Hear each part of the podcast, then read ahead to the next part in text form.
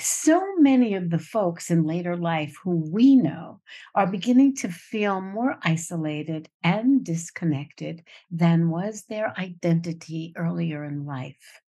Even those who identify as extroverted for most of their lives begin to feel acutely disconnected, irrelevant, or sometimes even invisible.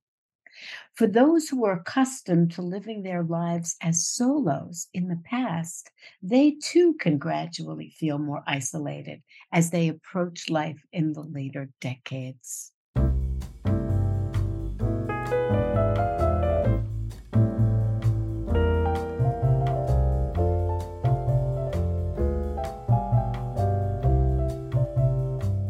Everyone. This is BB Peters, together with Dr. Andrea Gould Marks, and you're listening to Boom Talk Media. It's with great pleasure that we welcome Dana Kennedy, the Executive Director of AARP Arizona, to this conversation. Dana, we're here today to learn how AARP is working to help members manage and maintain a more satisfying and well connected life. Welcome, Dina. So mm-hmm. happy to have you. Thank you, BB and Andrea. Thank you so much for having me. I'm really happy to be here today. Well, this is, you know, such a huge and important topic that we're going to dive into social isolation. So, one of the first questions that we sort of want to ask you is how do you and AARP define that subject, social isolation? So, social isolation refers to a lack of social interaction and meaningful connections, leaving many people feeling lonely and disconnected from their communities. And I think we know that this is really compounded during COVID. It certainly has. That's one of the things I wanted to ask you about. Uh, have you sensed that from your members? Have they expressed a need for greater communication, connection, relationships? Have you heard that it had increased during COVID? Well, I know that I can speak for myself. Even I was socially isolated um, during COVID. And we went home one day and we were told to take our devices and we were going to test working from home remotely. That was in early March 2020. And before you know it, we were asked to work from home the next couple of weeks. So I think that during COVID, we were locked down. Everybody experienced it differently. But I know for our members, they really were impacted, especially those who lived in a congregate living setting, including assisted living facilities, smaller group homes, long term care facilities. But then, even those people who were aging in place in their own homes, everything that we were told was to stay home, isolate, and to protect ourselves, and that we were doing this for the greater good. And there was so much more that we know now, but so much we didn't know then as far as what this virus was doing. As a state director, you know, I've focused on long term care facilities for quite some time. And I was watching what was happening outside the long term care facility outside of Seattle, Washington, which was the first long term care facility that really had a case of COVID. And it spread like wildfire in that facility. And the PR person for the facility was actually doing press conferences every single day. And they were talking about how many people had contacted COVID and how many people they were sending to the hospital. And then um, even how many people had died. And I think it really sent shockwaves to me. And we knew that we needed to protect everybody. But in protecting everybody, it meant that we had to learn to live socially isolated lives. And we had to question every single thing that we did. And every time we left our house, if we were protecting ourselves, we just didn't know enough. So, you know, I know that it had a drastic impact, especially on our older population, because if you look at the people who had died from COVID, like mm-hmm. 90% were people 60 and over. And of course, the longer you live, the more chronic conditions you have. And we kept hearing from the Department of Health how this was impacting people with chronic conditions. So people were trying to protect themselves, but then also living these social isolated lives. So we learned to turn towards video and the telephone again. and we found creative ways to be able to connect. But we're social beings, so to become socially isolated was really challenging. And it was really hard, I think, psychologically for every generation because every generation had connections with older folks, with their grandparents, with anybody who was older. And the psychological habit of staying separate seemed to kind of sink in because I remember even myself driving at, you know, after things opened up a little bit or we had it down to a science, how to protect ourselves. But being out there in the world after traffic had stopped, I think there was also kind of a psychological reset about hanging back, about not interacting it just in general, it becomes, even when we speak to people today, it becomes almost that it was habitual, like there was an evolutionary change in the way we related. And most particularly hard hit were the people that had recently retired or in the middle of a divorce or had recently been widowed or recently experiencing empty nest or relocation or the kind of chronic illness that just kept them down and out of social situations or living alone in a big house even.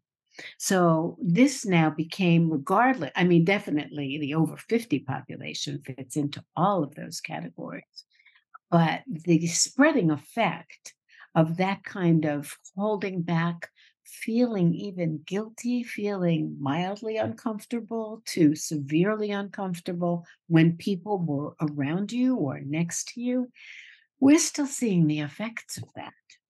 And also, Andrea, you were just talking about the words a habitual thing. And I was thinking all along that once you are sort of ingrained into the aloneness, into the isolation process because of necessity, that makes it even harder to reach out and expand your circle of friends or social activities. So it's breaking now, right? Are people more inclined to think about how to break the habits that they got into? Well, first they need to recognize that they did get into habits. So, my, most of my work life is spent talking to people who, for one reason or another, are needing to be in contact to examine how they've changed or how they'd like to change over the over this last period of time and how they'd like to change now a couple of things that seem to be characteristic one of them was really interesting to me that people's body clocks changed. So, eh, you know, the difference between sleep and wakefulness began to be blurry. And people who weren't necessarily night owls, because they weren't getting up and going in the morning, began to adjust themselves to being night owls, that they would be staying up all night and even sleeping during the day. This habit really change not only the body clock of sleep wakefulness, but of eating and exercising and doing all the things that they were used to doing first thing in the morning or before they went to work or walking with friends at work you know in in the corporate park or whatever. That was one of the big changes that i still see affecting people. Things like making plans. People became less willing to make plans in advance might have been easy to say, like, it's September now, we'll get together in October. But in 2020, 21, 22, there was a reluctance to make plans. I just want to ask one question, Dana. So, are you hearing more about this issue from men or women? What is the feedback that you're getting? Well, I think, you know, you have to actually go to what the cause of the social isolation is. The underlying issue from the pandemic was COVID, but we've had social isolation, especially with seniors before COVID. COVID made it worse. But if you think about the causes of social isolation, it could be a loss of loved one. So a lot of people lost loved ones. So the passing of family members, they can feel isolated without a support system um, health challenges. A lot of people had health challenges during COVID, even before COVID, but then also during COVID. And then because of social isolation, they may have experienced more health health challenges. So some people are having physical limitations, chronic conditions, restrict seniors' mobility, making it harder to engage in social activity. And then there's just geographical barriers. So some people live in senior communities, which they are coming back and they've got social activities, but those who don't, so they may live in rural areas, their health could cause those geographical barriers. They may not have access to transportation. They may not have those opportunities for social engagement. So I think that these things happen to both men and women. We know that often women live longer than men. So I think that more women are likely to experience it. But that means that if you are a man who has survived, you may have lost all of your friends. I know my great grandfather lived to be 99 years old, and he came to live with my mom and myself. So he didn't have that social isolation that a lot of his friends encountered. However, he kept saying, I'm losing all of my friends. And the longer you live, the more likely you are to lose those social support systems. So then you rely on your family well, we know if you rely on your family, you know, the younger generations are very busy taking their kids or working or developing their career. And then they could make those younger people could feel guilty that they're not spending all the time that they should or want to with their older relatives as well. Well, kudos to you for bringing your great grandfather on to live with you. I was just thinking of the blue zones and what are the elements of those people living to 100 and more, right? And it's exactly what you just said and did. It's having that community of family, of living with grandparents and children and adults in the home that support each other. That, that's like one or two top thing. Yep, it sure is. And my great grandfather, I mean, he was very functional, but he lost his first wife when he was in his 70 early 70s. He remarried, and I remember the wedding and everything else of them getting married. And then he thought that she would definitely live to take care of him, as he would say. And then she died and left him alone. So he had macular degeneration. So he wasn't able to drive anymore. So he came to live with his daughter and my grandmother. And that was like oil and water. It did not go well at all. So then he came to live with my mom and myself. I was in high school when he came to live with us. But Gramps was funny and, and he loved to do things. He loved to go to the grocery store. People would come pick him up and take him out on the boat. We lived in a lake community, and probably our little lake community was its own little blue zone. But my grandfather lived a very healthy life. And, you know, I think that's partly why he lived to be 100 or 99, almost 100. What an ideal situation. Oh, I loved it. He was positive aging. So I don't understand why people have a negative outlook in aging because my Gramps was so happy and thriving. And he was the life of the party. And he was very social, but he also liked to do things with us. So for me, I watched my Gramps, you know, age, but he didn't really decline all that bad. He walked every day. He walked down to the lake and he gardened. He watered the trees and he did things that provided meaning to him and as well as my mom and myself. Do you think that had anything to do with you going into the field that you went into? It absolutely did. And part of the reason why I didn't understand why my Gramps and his daughter didn't get along so well and it really had me question that role reversal. And I think that's where you start to see a lot of friction um, in relationships with grandparents and mothers and daughters and grandparents is because there starts to be a role reversal and all of a sudden the children start imposing how they should take care of themselves onto their parents and grandparents when normally it's the opposite. So for me, it was kind of like, well, why is it that we start to resort into thinking that we need to tell people how they need to age when they're actually aging really well? And if we allow them to do that, but for some reason, this parental effect happens with children of aging parents. And I just found it fascinating. So I wanted to go to school and learn more about it and also counsel people regarding how to how to do it better so families got along better This episode is brought to you by Boom Talk Media. Our little books that we call Relieflets includes the title Relief from Worrying Small Ideas with Big Benefits for All of Us. You can find this tiny guidebook on our website. Visit boomtalkmedia.com or search on Amazon under Relief from Worrying. We'd love to hear from you. Let us know what you think. Reach out to us through info at boomtalkmedia.com. Social Security belongs to you. You work hard and pay into it.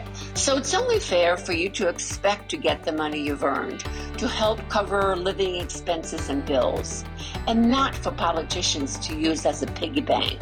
That's why AARP is fighting to protect your Social Security so you get what you've earned. Learn more at aarp.org forward slash you earned it. That's aarp.org forward slash you earned it, paid for by AARP. Welcome back, everyone. You are listening to Boom Talk Media. This is Andrea Gould Marks with my co host, BB Peters. Now, let's rejoin the podcast. So that leads us into the very next question, which is what is AARP doing? What can AARP do to address this whole issue, minimizing the isolation and maximizing the participation?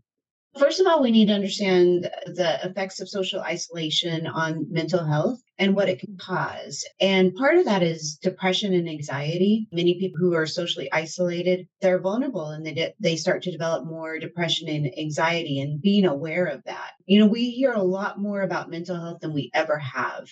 And as a social worker, used to be something that was taboo as far as going to a therapist. And if we did it, we did it in secret.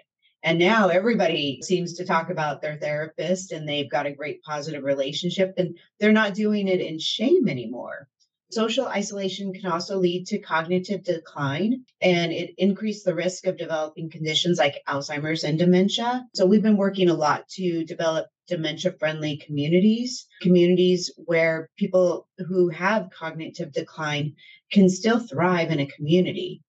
I think that sometimes we need to be able to better communicate with people who are starting to experience cognitive decline so that person doesn't isolate further because the more they isolate, the more they're likely to decline even more.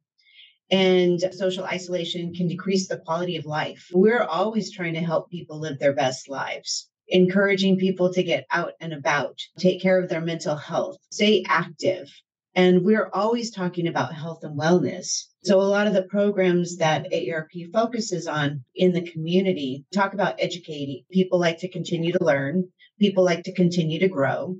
We're also trying to connect communities together with our aging in place communities, our livable communities. Livable communities is looking at housing, making sure that housing is affordable, transportation, our public spaces, our public parks, and we're doing a lot on brain health these days, a lot of education on brain health and making sure that people understand the connection between diet and nutrition and brain health, how important sleep is. You know, we should all be prioritizing sleep. Um, Andrea, I think you were just talking about how people have changed, you know, those sleeping behaviors. And you definitely need to try and get eight hours of sleep and make sure that you're doing everything to sleep well and set yourself up for a successful night of sleeping. You should try to aim for that every single night, not just a few nights a week. It should be ongoing. And I also have a question about social isolation and hearing loss. What do you find is the case there? Are there any solutions that AARP can get behind? Because for many people, as we age and our friends are aging, and we see that the lack of being able to hear well, let's just say being out to dinner in a restaurant and it's clattering and that person begins to hang back and and and get withdrawn, you can really see the beginnings of social isolation with respect to hearing loss. So you raise a really great point regarding hearing loss and people should make sure that they get their hearing checked and make sure that everything is working as it should. And if you do have hearing loss, that we're making it in the Inflation Reduction Act that one thing we got passed was, you know, the ability to get affordable hearing aids. Usually they were so expensive. So make sure you talk to your insurance provider and your healthcare provider regarding hearing aids. And don't be ashamed of using them. And then with technology anymore, you can get some high tech hearing aids as well, where you can actually connect it with your phone and then you can turn it up and on and then you can kind of do sound reduction in the background because sometimes that's a problem. Nobody should be ashamed if they cannot hear. So talk to your doctor about that. There does seem to be some connection between dementia and hearing loss. So it's even more important. I think part of that could be the isolation that people start to experience if they aren't able to hear. So they may no longer enjoy or participate in that conversation because they can't follow it because they can't hear. So mm-hmm. maybe it's not so much the disconnection with a cognitive impairment. It actually could be related to more to hearing loss. And if you can't hear, you can't remember what you didn't hear, right? Right. So it's all it's all connected. Yeah. Like, didn't you just hear what I said? Well, yeah, no, I didn't, right? You remember I don't because I didn't hear it, you know, but I don't want to I didn't hear it because that might be that I'm old and we don't want to talk about me being old. I always get asked, well, what is old? And usually the answer that most people will say is it's somebody who's 10 years older than you. And to me, that's so funny. The other day I said to my partner, when would you feel old? And uh, my answer was that if you're hunched back and you're walking with a cane and you barely can make the next step, that to me is like a picture of old. Not that that's bad. We're all going to get there sooner than not. But that, in my mind, that's the definition of old.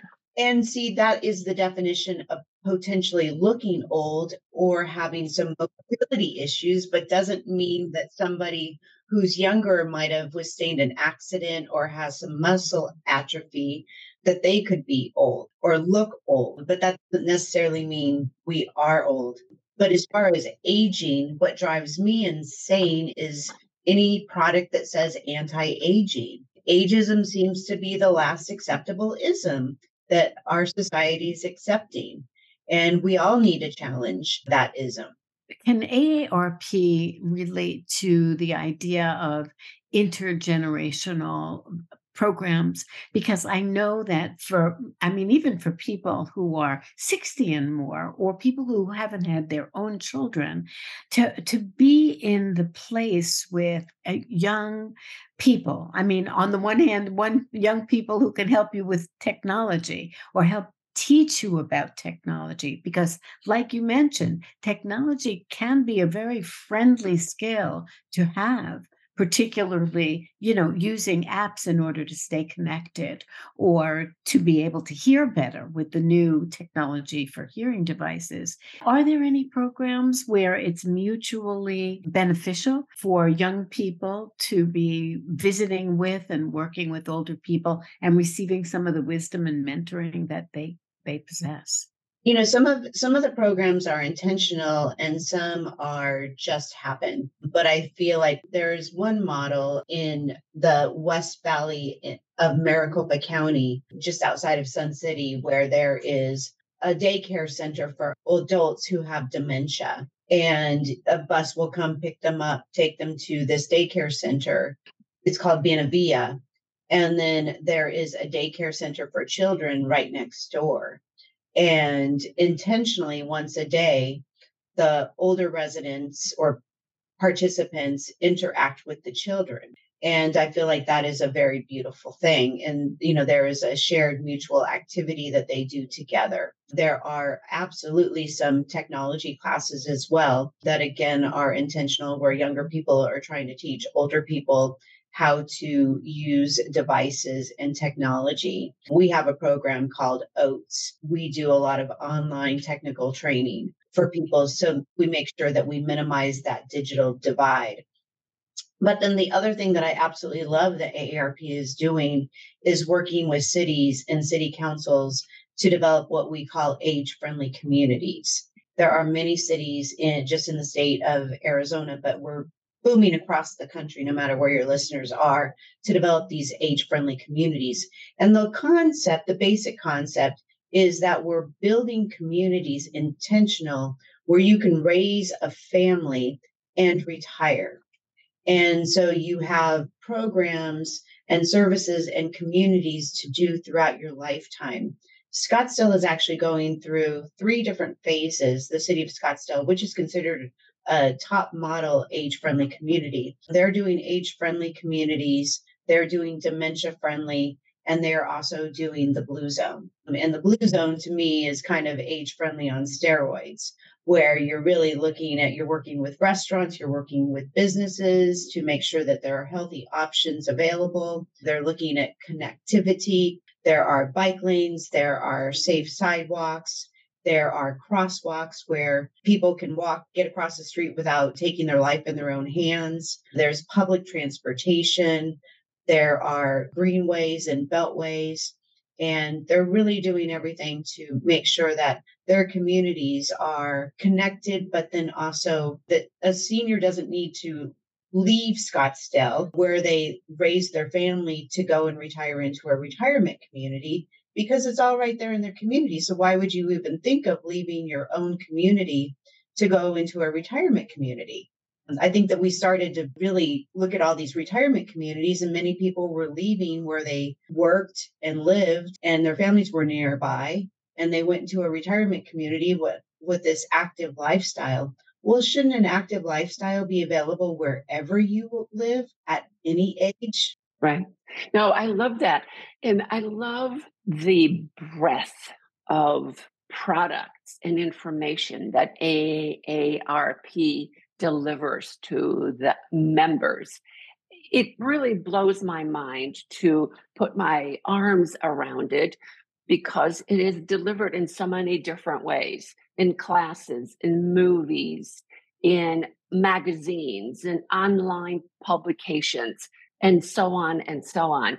And it's you always, you always touch on the very surface of what's happening in our community in our society. You, you, it's not like you lag like oh yeah no we already talked about that 15 years ago or 5 years ago. No you're on top. You are right there addressing those issues. And so i i just want to be like the national spokesperson for aarp you know, I'll tell you, our CEO, Jo Ann Jenkins, is just such a phenomenal leader you know, when I first I first started right after she started, and one of the very first things that she did is she created an innovation lab. And anybody in the organization could go through this I6 training, which helped us all think about innovation.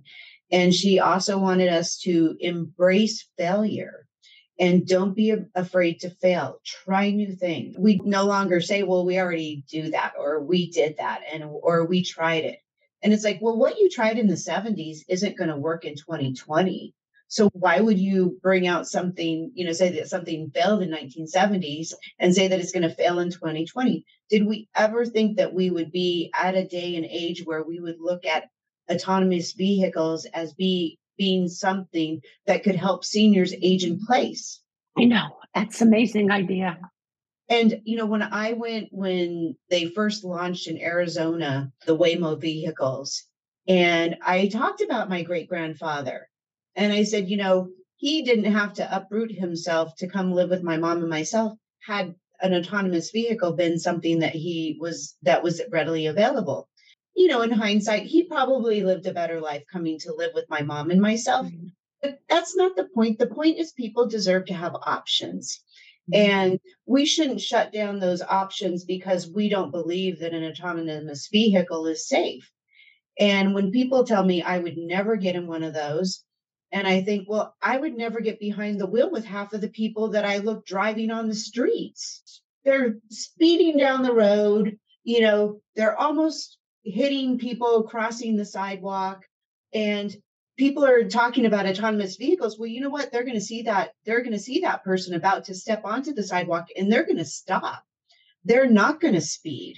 It may drive people crazy that an autonomous vehicle is going to go the speed limit but they're going to go the speed limit because that's what the speed limit is and we have a speed limit because that is the safe limit what else is going on in the innovation lab i'm loving hearing about this I mean, we actually have had some things. It's like almost like a shark tank where if you have an idea, come to these aging like 2.0 and they're kind of like pitch your idea and AARP will fund some of those ideas. Wow.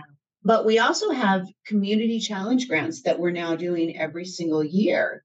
And in these community challenge grants, people can ask for basically micro funding for an idea that they may have and say, I've got this idea. This is the people that I think that it could reach, and this is how it's going to improve the community. And they need to basically have a shovel ready project, and it's going to get funded around June now, and it needs to be completed by the end of the year. So what we've found is we've got more community gardens because we've helped fund community gardens. We've had shaded bus stops, which may not be a big deal to somebody who drives, but for somebody who has to sit outside waiting for a bus in 110 degrees, that shade is going to be welcoming to them. There's all kinds of different things that we have funded, millions of dollars in funding for just ideas that people have. The Innovation Lab is basically a place to come with your ideas and kind of incubate it and figure out how can we make this idea concept a reality. And if somebody fails, then they fail. It's okay. But if we if we're always afraid to fail, then you're never going to take the risks that are needed to really fix the demand. And I always say these young people who know technology and grew up with a device in their hand, we just need to get out of their way and they're going to mm-hmm. solve our aging problems. One thing that I think we funded was a grandson actually realized that he needed to develop a wearable device on his grandfather if his grandfather wandered. So now we have the technology, the tracking devices for people. We also have technology now that with all these smart homes, if you're caregiving from across the country, you can put technology in a home that's not too invasive, but to be able to monitor where they might be in the home and then making sure that they get out of bed mm. and making sure that you can regulate the thermostat. So there's a lot of different technology that is available now to help people age in place. So it's kind of exciting. It is exciting. I think that we're coming into the era when we then begin to age in place. We're going to be, it, the environment will be so much richer in what it brings and the possibilities and opportunities to do just that. But before we wrap our conversation up, I just wanted to ask Dana so, for our listeners, what's the best way to stay in touch with AARP? I mean, I think we have a wealth of information no matter where you live. And all you really have to do is go to aarp.org forward slash local. And once you go to that address, aarp.org forward slash local, you can type in your zip code. And what's going to happen is all these different programs and education opportunities will come up in your community. If there's no in person opportunities in your community, then there's online opportunities in your community. We also have a Create the Good website. We know that volunteering, making sure that you have opportunities to give back and that provide hope and meaning to your life, that that's important. So we have a website, Create the Good. And there you can also say, I want to volunteer with teenagers, at risk teenagers.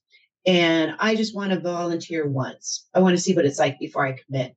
And then it will populate different opportunities for you, depending on the population you would like to work with and the different nonprofit organizations that are looking for volunteers. So it's basically a volunteer match program. Fantastic. It was created by AARP, but really, we are just the website, the platform to connect local nonprofits to volunteer opportunities. And we have nothing to do with it after that the nonprofits can go ahead and say, I need 10 volunteers for Saturday to paint some sidewalks. And somebody can say, I have Saturday available. What's available in my community? And they can go to that createthegood.org. That's fabulous. And what a great title for it, Create the Good. What an optimistic note to land on, and how delightful to feel your enthusiasm. It leaves us very inspired and hopeful we're going to talk about social isolation, we want to make sure that we're creating opportunities to decrease it. And I think that's exactly what we're doing. And we're really looking at, you know, the strategies to combat social isolation with community engagement, transportation support, technology resources, and as you mentioned earlier, intergenerational programs. Fabulous. Fantastic. Thank you for joining us and much more to come in the future with the amazing Dana Kennedy. Thank you. Thank you both. I appreciate the time. Bye for now. Bye bye. This program was brought to you by Boom Talk Media, where we inspire and nurture the human journey. For more healing insights, and links to our books and blogs, visit our website at boomtalkmedia.com. And join us next time.